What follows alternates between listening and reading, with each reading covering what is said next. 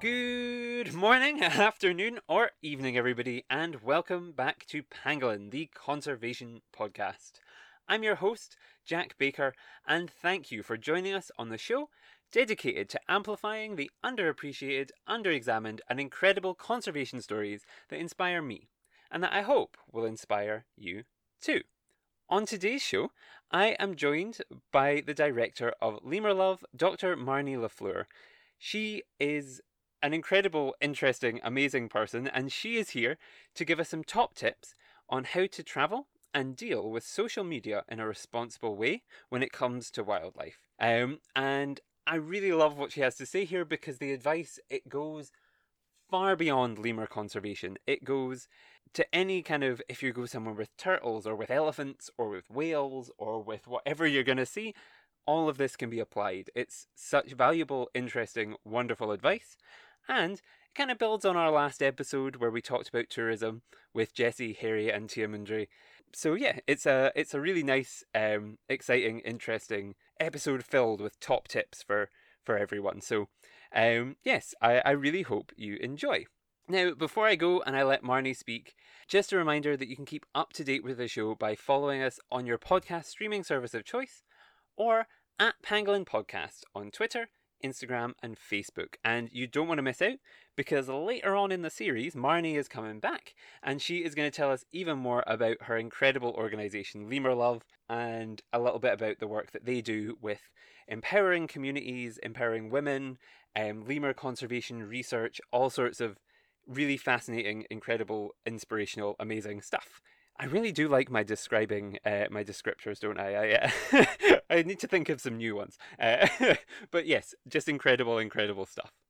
Anyway, I should also probably just briefly mention that next week we are going to be joined by the incredible Hervé Randriamadi, and he's going to tell us all about his work with Mahiri and it's fascinating and it goes beyond anything I would have imagined this series ever touching on because we talk about things like mental health and coral reefs and a lot and fossa and stuff that's yeah we've not touched on before but is still incredibly interesting. Um and yeah the episode kind of centers around the idea of of wildlife hunting. So if that's something you're interested in uh, definitely something to to check out next week.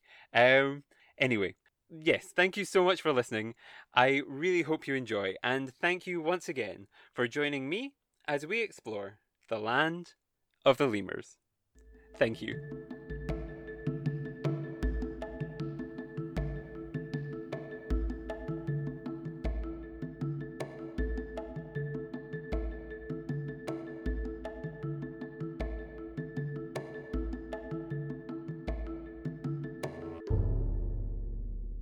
So thank you um, very much for your your time again, Marni. And I, wanted just to take a, a couple minutes um, to talk about a passion of yours, which is educating people about how they can be sure they're they're not exploiting wildlife when they travel and through social media.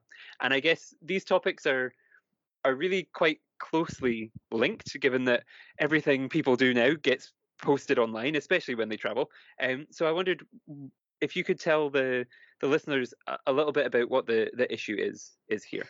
Sure. Yeah. So I think one of the problems is that people very well-meaning people who who love animals who are really interested in animals engage in activities particularly when they travel and when they're going to see animals um, when they're going to see wildlife uh, can be really detrimental to those animals and so i'm just i'm I would like for people to to recognize signs that what they're doing is probably not in the best interest of those animals. And so I have a few um, guidelines or things that I do if I'm going to travel. So, for example, if I want to go see lemurs in a forest in Madagascar, I'm definitely going to a forest. I'm going to see the animals where they live, not somewhere where they have been placed. So, I'm, I'm going to a forest, definitely. And then when I go and I have, usually you have a, a guide to take you out because these they're the most knowledgeable. They know how, how to find the animals, they know how to see them. Um, I, I let the guide know what what I'm comfortable with before we go out. So people don't often think about this, but one of the things that I say is I don't want any baiting. So please don't sound bait or food bait the animals. I just want to see them if I'm lucky enough to see them, not because they've been lured in and they're having some kind of um, artificial interaction with people, because we know that those can have negative effects. The animals can get diseases from us, they can change their behavior because they're being rewarded with food, um, and this can have negative implications on their lives. So that's one of the things that I do.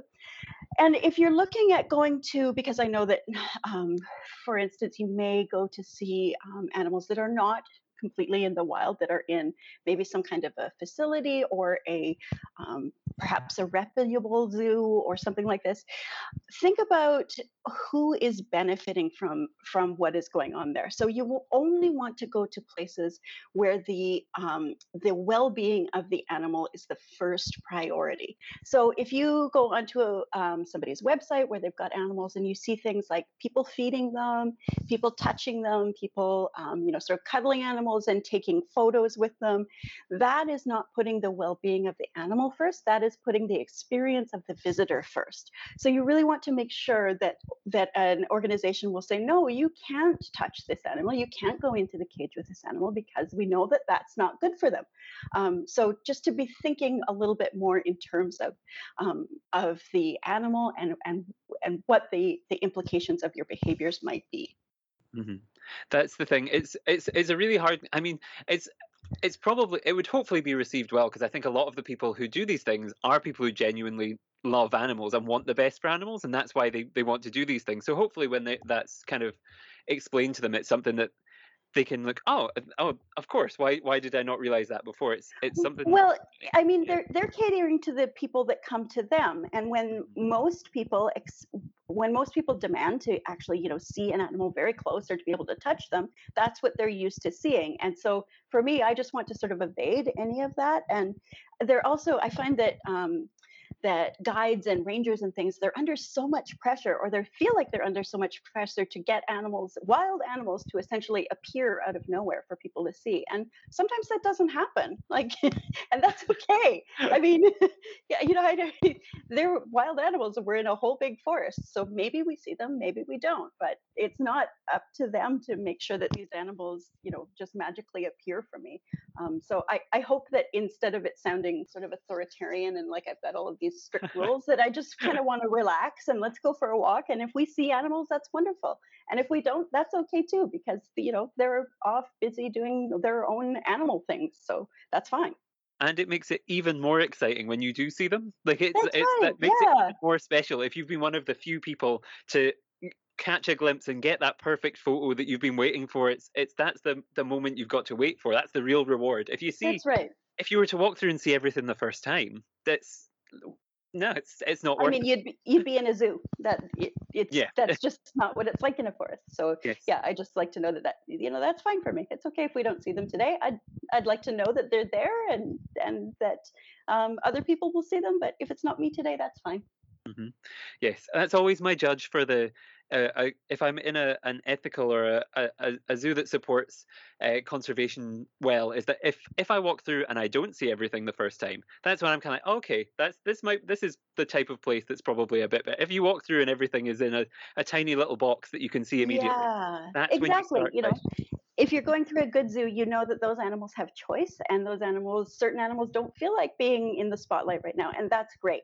That yeah. and that's the thing that I really want people to start to pick up on is it's the general public to start to pick up on is is things like that, knowing when, uh, knowing and recognizing when um, the animals are their best interests are what um, the facility is is working towards. Yes, and and hand in hand with that is is this uh, the aspect of of social media, and I wondered what the what your recommendations would be then if if you go and you do these things and uh, what what is the then social media etiquette or the the thing that we should be thinking about when we're posting online about these things? Yeah so what we know about social media posts is that when people see other people engaging in activities that are not great for animals like um, holding a sloth or feeding a lemur or um, any of these things that we know we probably shouldn't do um, it makes people think that they should also be able to do that and it makes them expect to be able to do those types of things when they travel to different areas of the world to see these animals and so what we encourage people to do is of course not touch wildlife, not directly engage with wildlife, not share posts where we see people doing these types of things, and to not like and continue, um, you know, continue sharing those things so that other people get the same idea that this is appropriate. We want people to, you know, know wild animals are wild animals and they're not um, sort of playthings for for humans. We want those animals to remain wild. We want people to have a safe distance between them so that we don't have these zoonotic diseases um, going back and forth, and so that the animals can enjoy their lives as wild animals. Mm-hmm.